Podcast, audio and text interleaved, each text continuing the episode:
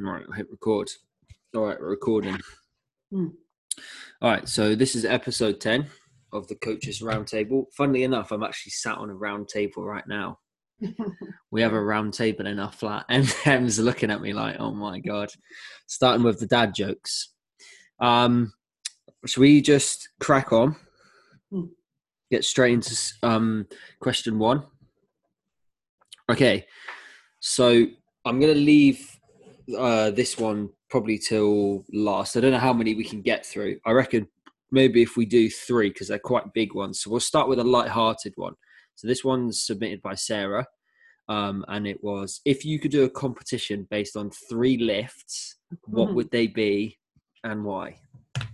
Damn. Okay. Uh, squat Okay. You can go first. I don't know. I need A- time. any any three lifts, so it could be like dumbbell bench press or something like that. Just leg press, leg press machine. Leg press. No, I don't know. Just throw throw out snatch and clean and jerk. They're not part of the list. Not anymore. You've got to choose three. I'll choose three. Snatch, clean and jerk, and clean and press. Really? No. I don't know. Uh, I did probably. meh. I don't know. What, what would you choose?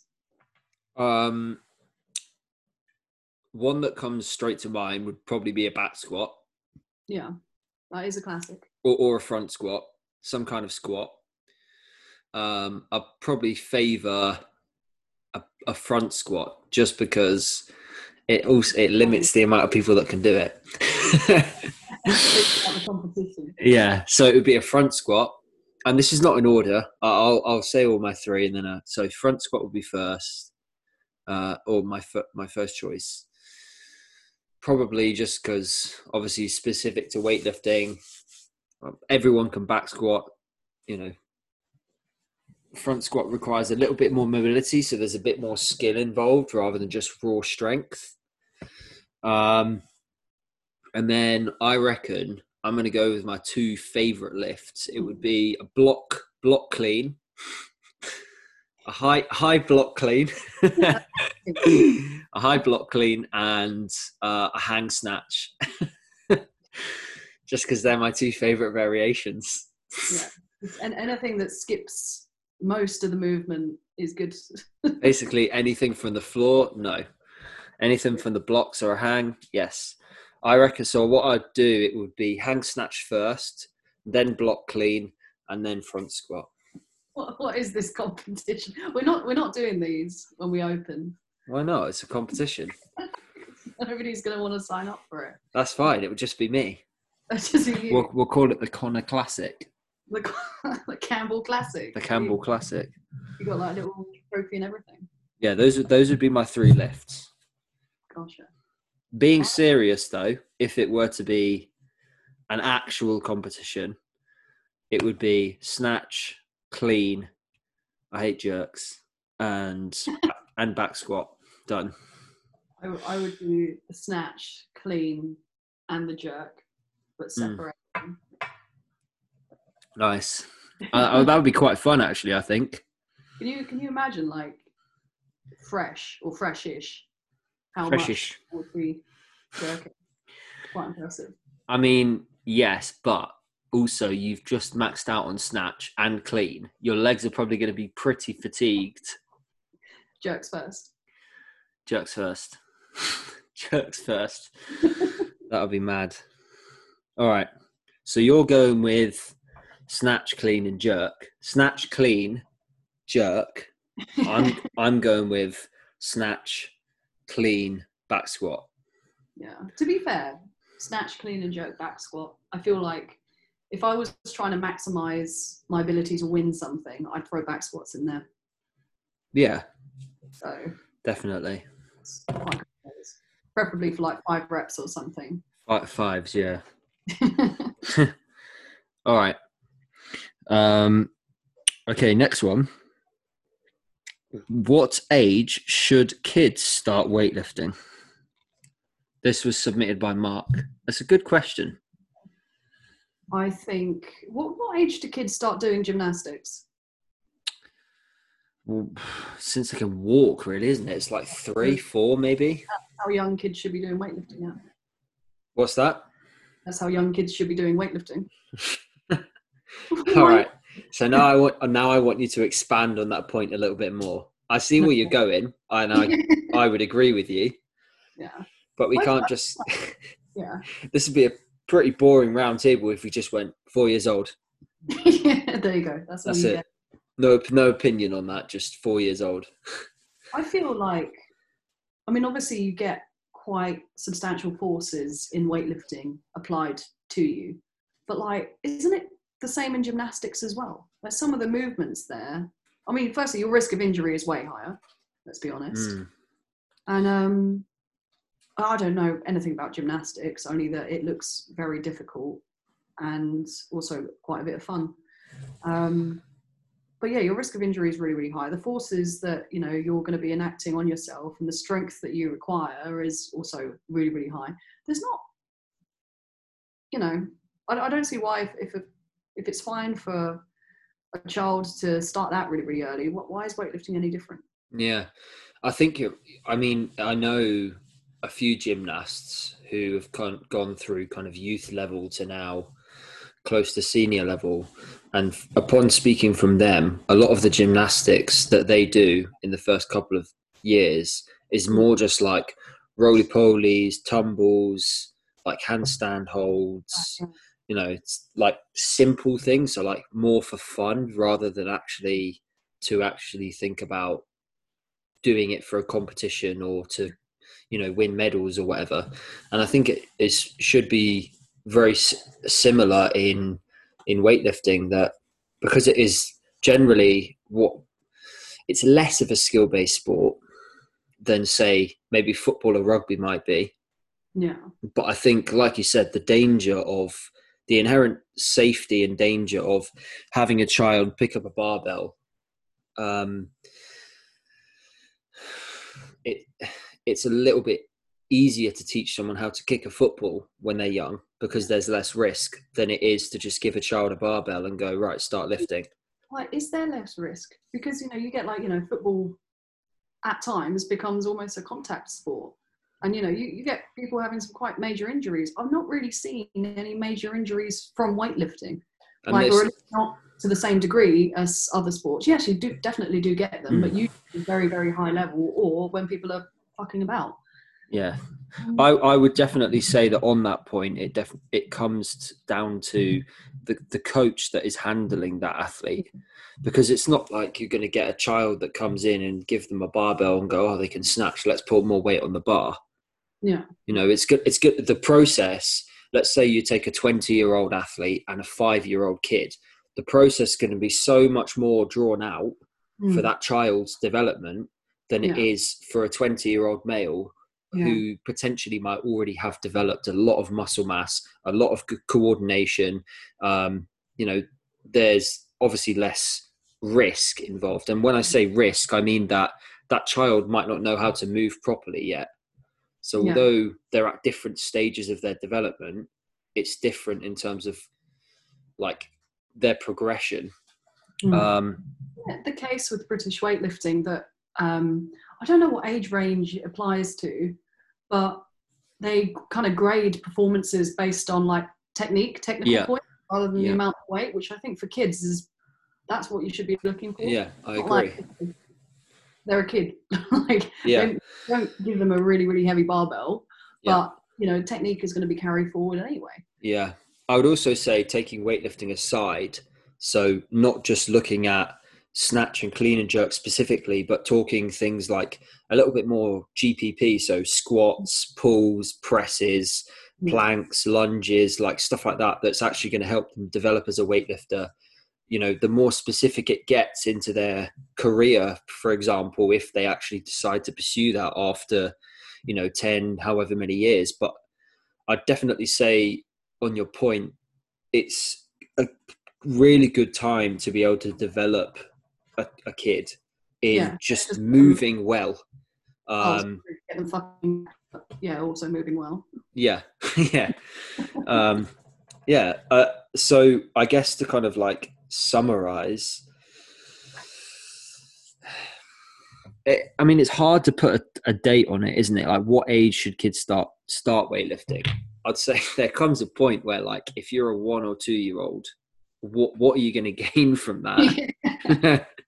you know, dribbling on the barbell. Yeah, generally, I mean, it would be difficult to say because kids mature at different ages, so it, it will depend on that child. You know, for mm. females, you they generally tend to develop a lot quicker than than males do in terms of peak height velocity. But um, and but then once they've reached that point, they kind of mellow off. Whereas men, men tend to sort of it takes them a little bit longer to develop. Mm. So I'd say on a case to case basis is probably a little bit more important to look at where just because you have a group of five year olds or, or six year olds doesn't mean that they're all going to develop and actually it's the same in most most people anyway even if you've got a group of 20 year olds if you give them all the same program that not all of them are going to develop at exactly the same rate. And it's the same with children mm. because mm. you know they they might have had different genetics from their mum and dad. You know they might move differently. I don't know. Could could be anything couldn't it? A whole host of things. Generally though i'd say anything four and up to be honest. Four is probably pushing it a little bit, depending yeah. on what you're you're doing with that child. if, they, if they're walking, they can snatch. That's fine. if they can, if they can squat, yeah. they can snatch. But yeah, generally, I'd say maybe I, am going to go with five plus. Um, I think four is probably pushing it, to be honest but again case to case basis and it's not like in that first session you're going to get them doing a, a squat uh, sorry an overhead squat or or a snatch. You're going to get them doing you know basic squats lunges pushes presses pulls you know learning how to brace properly so that you can set that child up in the future. So their foundation is is set. It's yeah. you know it's solid um, and then as they mature and as they develop and as they get stronger and better and they're moving better, and then we can start to, you know, develop them into a little bit more specifics for weightlifting. Yeah. That's probably a very long-winded answer, but yeah. Um, okay, this question. There's a good question though, actually. I think. Um, so this question is from M. So the first one is should your feet be in contact with the floor when you triple extend? Um, or does this differ from person to person? Mm, interesting question. Um, I think as part of the triple extension, it's, it's a question of timing because obviously your feet mm. will leave the floor. Yep. that's usually after the triple extension has finished. Like you, you almost it's, it's like, you know, you've got a number line and you've got zero. Is zero positive or is it negative? It's, it's not, it's both, it's in between. And your kind of feet leaving the floor is almost sort of in between. But I'd, I'd mm. argue that like it's part of the extension mostly. Yeah. And then turnover is when you pick your feet up. You will see that some people kind of leave their, like, if I think, is it Toshiki? Like he leaves his feet on the ground for a long period of time, mm-hmm. and that's actually after he's initiated the turnover, and you know the turnover has actually begun. Then he picks his feet up, not at the same time that the turnover begins. Yeah. So there is a little bit of individual, but Fernando uh, Reis from Brazil as well. He's a really, really good example. Yeah. I think he's, he's got criminally rate, underrated uh, pull because like his feet are just in contact just for as long as they can, and you you'll see in the slow mo that it's not his feet moving, it's his legs pulling the feet away, yeah. which is really bizarre, but like, you know, clearly works for him really well. And um, so I'd say, like, generally, they should be, it's not going to be like a heavy contact, it's not like a pull, but they are going to be in contact with the floor to some degree during the extension. Yeah. And once the extension's finished, that's when they will leave the floor to reposition. Mm. Okay, so then if I put a spin off on that question, what happens if your feet don't leave the floor? I.e., for example, you extend and you do a no foot lift because there's there are some people who don't move their feet whatsoever. and I, what what I'm talking about is extend. You come on the balls of your feet. You go straight back down without them sliding, without them picking up and and coming onto the ground. Because, yeah, there will still be a point like you know it's the question whether it's that heavy contact or that light contact like even in a no foot um, snatch or clean the feet will not move but the actual pressure that's Yeah. exerted through that foot will go to zero right at the point at which the turnover is initiated Mm. so even though it's still like on the ground there's currently nothing going through it and um i think just to preface as well is that like some people will not um obviously move their feet generally even if you don't move your feet, so you don't have a wider receiving stance you should still bring your feet up off the ground and replace them even if Yeah. you replace them in the same position Yeah. um, if, like, if you're moving laterally or like front back that kind of thing you need to be able to move with the bar Yeah. so just keeping them, I mean, you know, keeping them dead and not moving them at all um, will obviously great if you can do that 100% of the time, like completely precisely. But you know, you're only human. it's just likely that like you know anything else, it will come and bite you if you can't reposition your feet. Yeah. Um, so yeah, I think yeah, it's just just it's less about them being in contact or that you know the pressure going through them, the degree of pressure, but like generally it will hit zero at a point before the person starts pulling under because you can't if you're pulling under and you're exerting pressure, you're slowing down your turnover. Well, yeah. yeah, Because if you're putting force into the floor, how Yeah. do you expect to move down? Mm. It will- doesn't work like that. Yeah, Yeah. going down your turnover. Yeah. I mean, I, I, I would agree with you is that as soon as your feet leave the floor, you stop exerting force. It's impossible. Can't. Because the only way that you can produce energy is through the ground. You can't produce energy in floating. It's impossible unless you have superpowers, No. which, you know.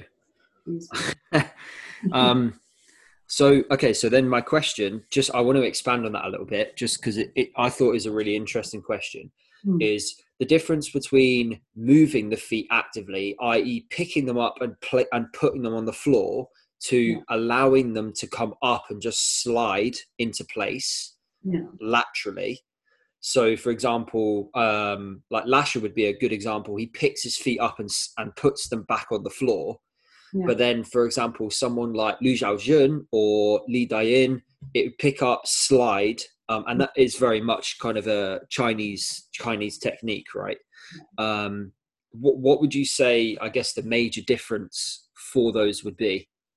I think people misunderstand the whole, you know, the kind of picking up and placing it down or sliding it. Because they think that picking it up and placing it down is like an active thing. You have to Yeah. force. Whereas sliding, it just kind of happens naturally. Yeah. No.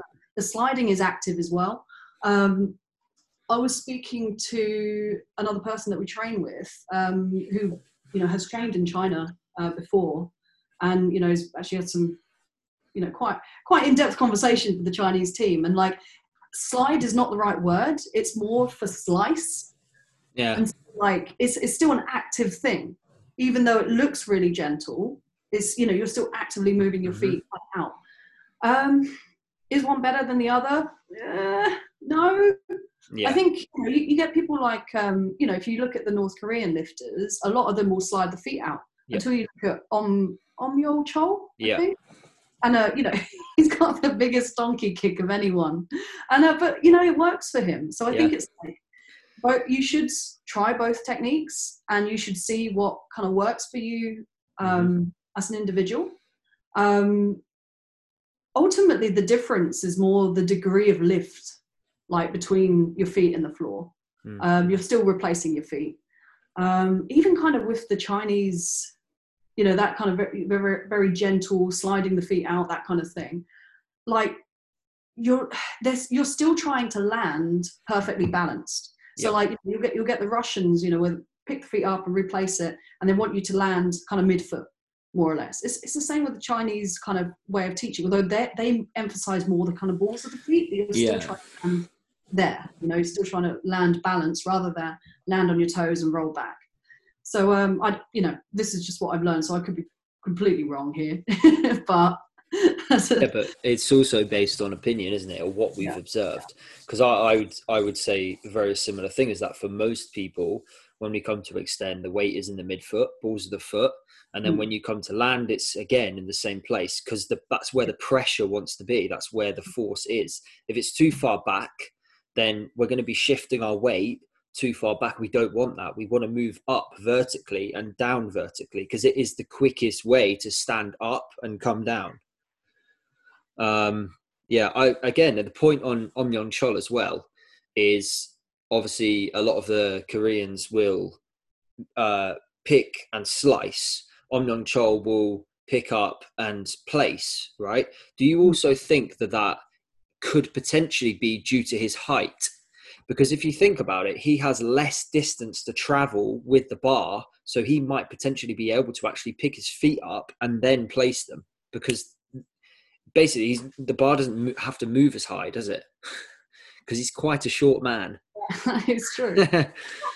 No. Just trying to think. Oh, but then it, I would argue that it's all relative. Like Mhm. just because the bar itself is bigger, like your movement relative to your height is still going to be the same. yep. Like.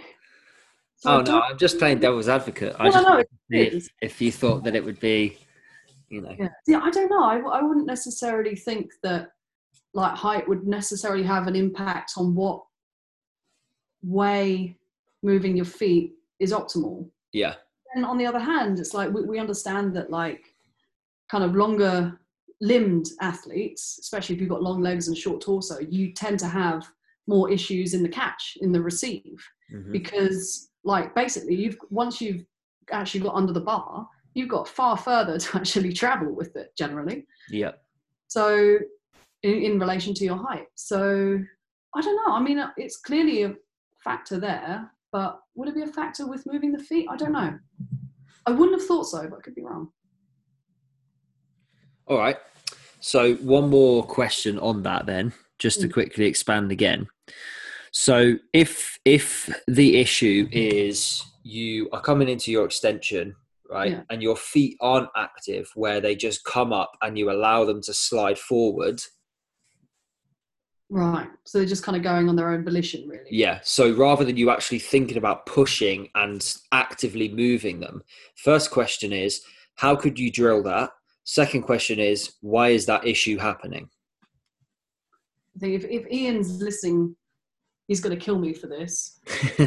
just like just trying to make your footwork consistent and it's like you know we all talk about positioning in terms of like oh you know shoulders over the bar and like you know from an actual kind of 3d perspective but nobody gives a shit where you move your feet at least not in this country so it's like you know you, there's um, one of the kind of classic drills for it is like having the little plates on the side where you Mhm. actually have to pick your feet up and pop them back down on the plates and that's almost like a kind of targeting um, thing, which works, you know, fairly well, and also gets you into the habit of moving them to the same. I just, you know, just draw your boxes in, you know, and you, you'll be able to see if one foot, like I have an issue where my right foot tends to lead a little bit more than my left foot. My left foot likes to stay where it you yeah. know, starts from, and so like that's kind of helped me become a little bit more kind of balanced between the two, um, instead of catching my snatches in the jerk receive position, and um, you know, but I think you know, kind of being aware of it. If you can take videos from the front as well, that's always useful. Um, so kind of like varying the angles of the videos that you're taking of yourself, um, slowing it down, seeing if your feet move asymmetrically to each other. Um, I don't think what else really. It kind So- of depends individual, like what's actually going on. Yeah. So that that was the second part of the question was what why could that potentially be happening? Yeah, like so for example if you extend a lot okay really really hard but you don't think about pressing into the floor Hmm. generally the feet are just going to kind of like just do their own thing right just shuffle forwards and what, what i think one of the difficulties is actually trying to get someone to actively think about push and then land yeah, it, it, it is a skill to learn and it's difficult to try to try and make that happen when you've got so many other things going on in a snatch. Yeah, where like you said it it is it can be an issue but it's there's more things that are i'd say more important than than that. Um but yeah for me it comes down to balance and pressure Yeah, yeah, kind of like pushing. There's you know exercises, thinking stuff like you know snatch balances, um, you know j- just purely just doing split jerks from blocks or from the rack, like kind of anything that sort of isolates the foot movement can help you to become a little bit more aggressive with it. Yeah. Um, but obviously, you know, that's only as useful as your ability to actually like, you know, you can have a really, really good snatch balance, and then the moment you start actually Precisely. snatching, it can just go It to goes hell. to pot. Yeah, absolutely. Yeah. So, you know, Yeah. doing complexes and kind of getting them in together um, be useful as well. And, you know, again, not Corona, um, ties in with the kind of taking videos and such. You know, if you if you've got like a snatch balance snatch complex, for example, and you can actually see from the video, oh, my feet are incorrect in the snatch, hmm or you know that kind of thing. You can use that as a comparison, kind of going forward. So, yeah, Sweet. Okay. Um here's this this one is from Izzy. Um where do you draw the line between powering through and taking a sick day? So for example, where do you draw the line between just going and doing your session or just saying I think I could probably have like do with a rest day. I'll come back to it tomorrow. is this session going to benefit me or disadvantage me? Yeah. I mean it's a singular session. Yeah, well, that's what I mean. It's like, you know, to take emotion out of the equation. I don't give a shit whether you want to train or you don't or whatever. Yeah. Right?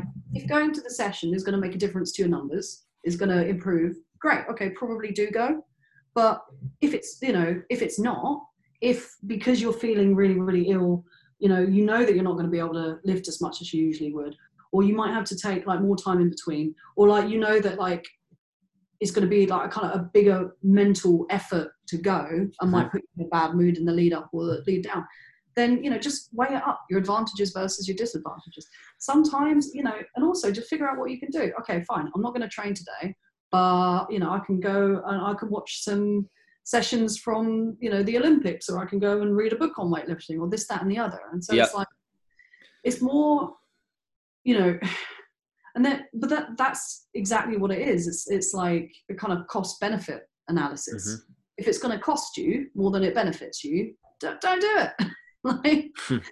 and um but sometimes you know it's it, emotions will get in the way of that and just disregard how you're thinking for a moment and if you're not sure ask someone else Yeah. Well, that, I mean, that that was the point I was going to make. Was that's the reason you have a team and a coach? Is yes, you might not want to go and lift, but you might come into the gym and if, let's say, for example, you were thinking emotionally like, "I'm tired today," like I mm. don't know if I can do this session. Your coach will know. Like they then they can see that they're not they they don't a coach doesn't just give you a session and go go do this. Right? It, it there's there's steps to go that they go through, and to be honest, at the end of the day, like like you said, it's a singular session. Yeah. Is it is it in the grand scheme of things going to make that much difference? yeah Probably not. Probably No. not. as But- an individual session no it's more like if you get into the habit of just like oh i kind of feel a bit shit so i'm going to skip it like things will start to add up Well, see, that's that's different. yeah that see Uh, yeah Yeah. What? Uh, I would say that that's that's entirely different because it's not it, that that becomes more of a habit rather than you know uh, like you actually need to reassess. I'm doing too much, Hmm. and at that point, your coach needs to say, "Yeah, you probably are." What other external stresses do you have outside of the gym that are contributing to the stress? If you can't get rid of those, you need to readjust the program so that you are actually able to, to do the sessions. Yeah. On the flip side, sometimes coming in, even though you don't want to do that session, you, it doesn't mean you have to do that session. You can do something else. You know, you can just move the barbell, or like you said, if you have a team or a coach or a gym that you go to, just go and watch. Be part of the environment, be part of the culture. You don't have to lift. And you Mm. might find that actually, you know, yes, you might have been feeling shit 30 minutes before, but watching people and being in that environment and maybe just speaking to the coach and going, Hey, I just want to do some like barbell stuff. Is that okay? You might actually find that actually it, it, it goes, goes okay. I would also say that sometimes those sessions where you do feel really bad are part of the challenge of weightlifting. Yeah. It's not it's not easy. And I'd say that 70% of the time, the sessions that you do aren't aren't easy. Yeah. It's the truth. They, they're still fun and you're still getting somewhere, but it's not easy, you know, Yeah. because it it's not just sitting on the couch and playing PS4 or PS5. You're actually trying to better yourself every Yeah. single session. So what do you expect? we should um what's the word that i'm looking for basically make the distinction between you know kind of physical illness or not not mental illness but you know when you're just having a shit day you're in a bad mood you Yeah. know? um so like physical illness by and large stay at home no, nobody wants your cough especially not now like, you know also like physically you're not going to be able to move nearly as well as you Mhm. usually would so like already you're kind of putting yourself at a disadvantage so it's like be courteous to other people your teammates the people in the gym um, but also you know just understand that like look if you've got a stomach bug and you spent last night throwing up don't go to the gym Yeah, it's not worth it. It's not worth it. Wants that. But also, like, you know, you're you're drained. You're physically drained. You know, you, you haven't been eating properly. You've not got the energy to go. Yeah. Don't do it. There are certain days when you're having like you know a kind of bad day. You're a bit under the weather. You're a bit mopey, where it is beneficial to just go. hmm Just get up. Just go. Just just turn up. If you you turn up there and you realize, oh, I don't really want to do it. Fine, go. But at least you kind of made the effort. The intention was there. Precisely, yeah. Like you know, because some- that that in itself is a challenge is you've emotionally challenged yourself to step Yeah. up and go you know what? Yeah i do feel like this but guess what? I'm going to try it anyway.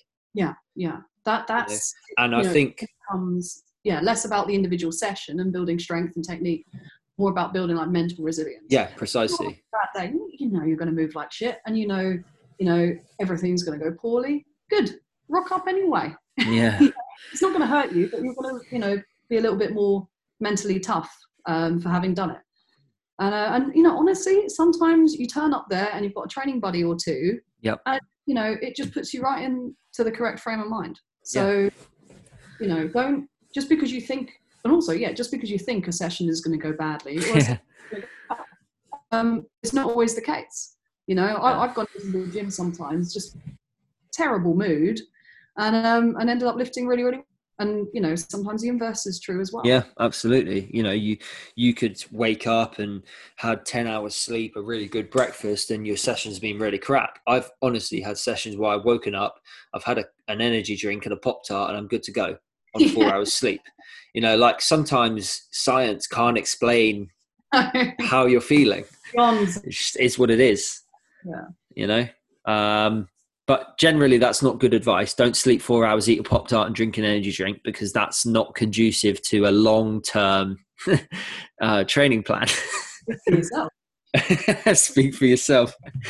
All right uh, i reckon one more. Good.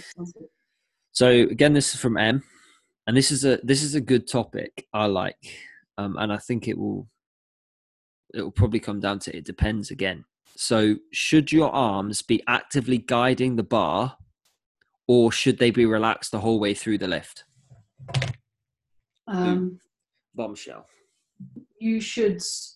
They should just be like jelly snakes. noodle no. Um, I think this is one of the mistakes that I think, like, when I was sort of from a lot of British weightlifting, they're like, your arms are chains. They don't do anything. They just hang by your sides until the extension is finished, and then you kind of pull under. And like, eh, no.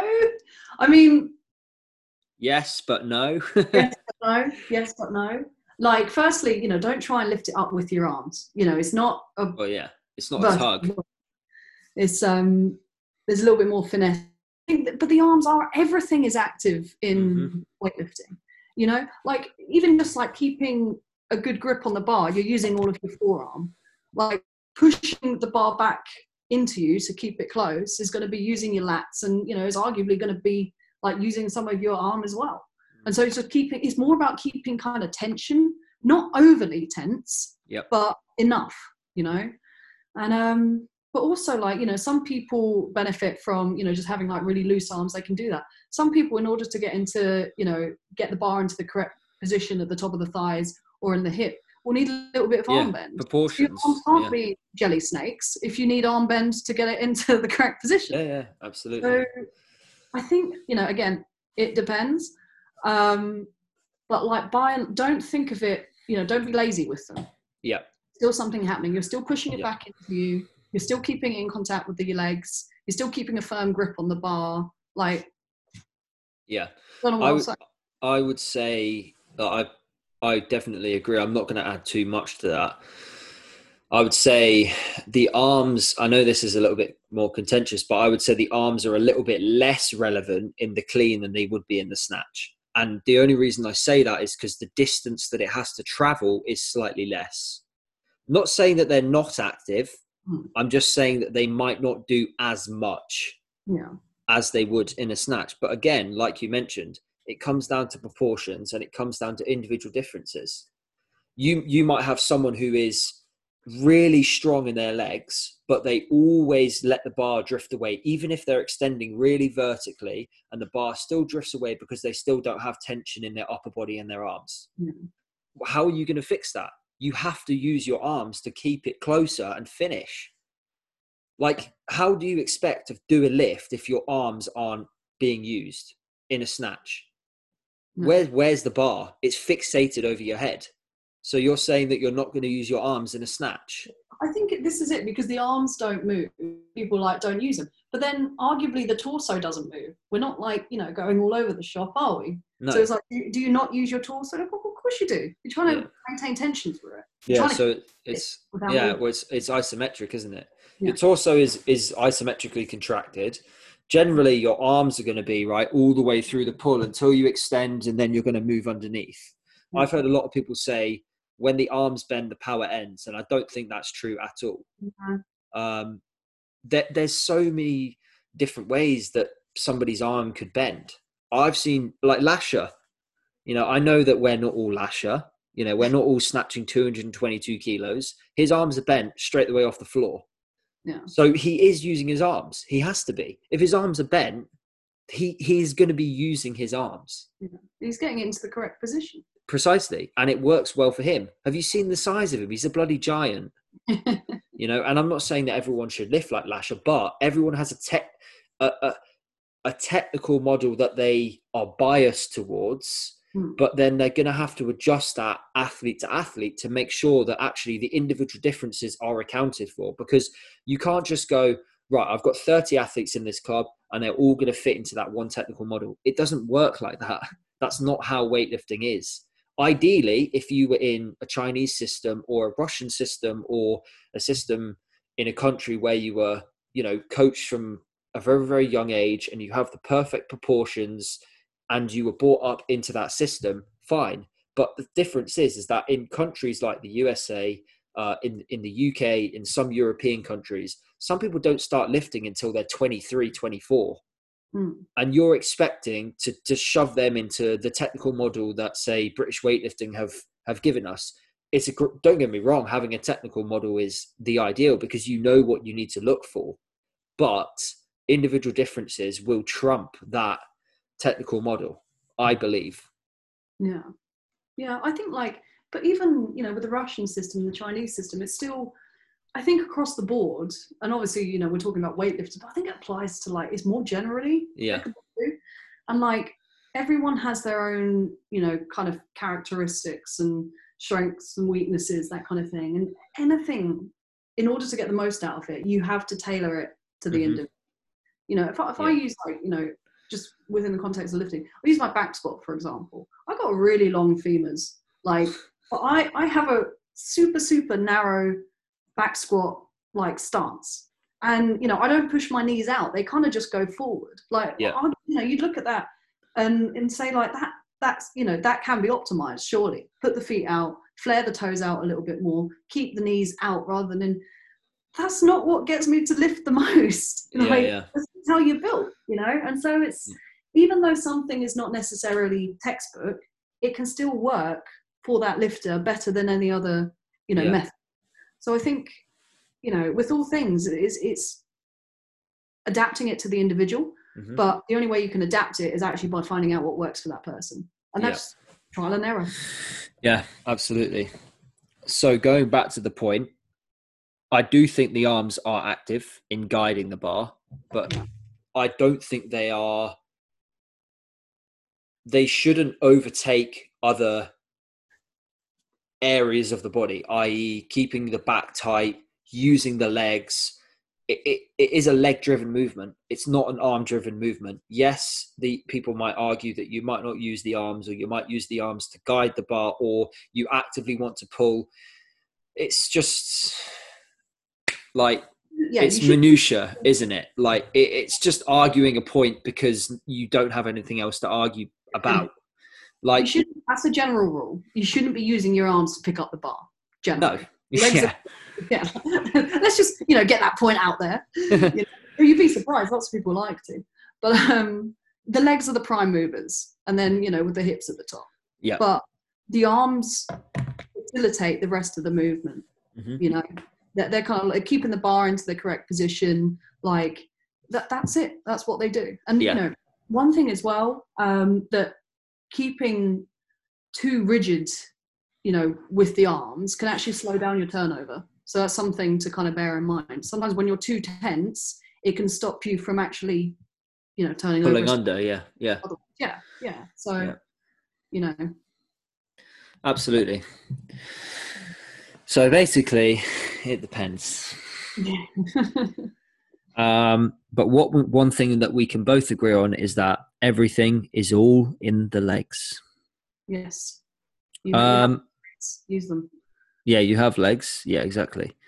Um, I think that's it. So that was a quick one. Yeah. Well, I say quick. Good forty-five minutes. Crikey.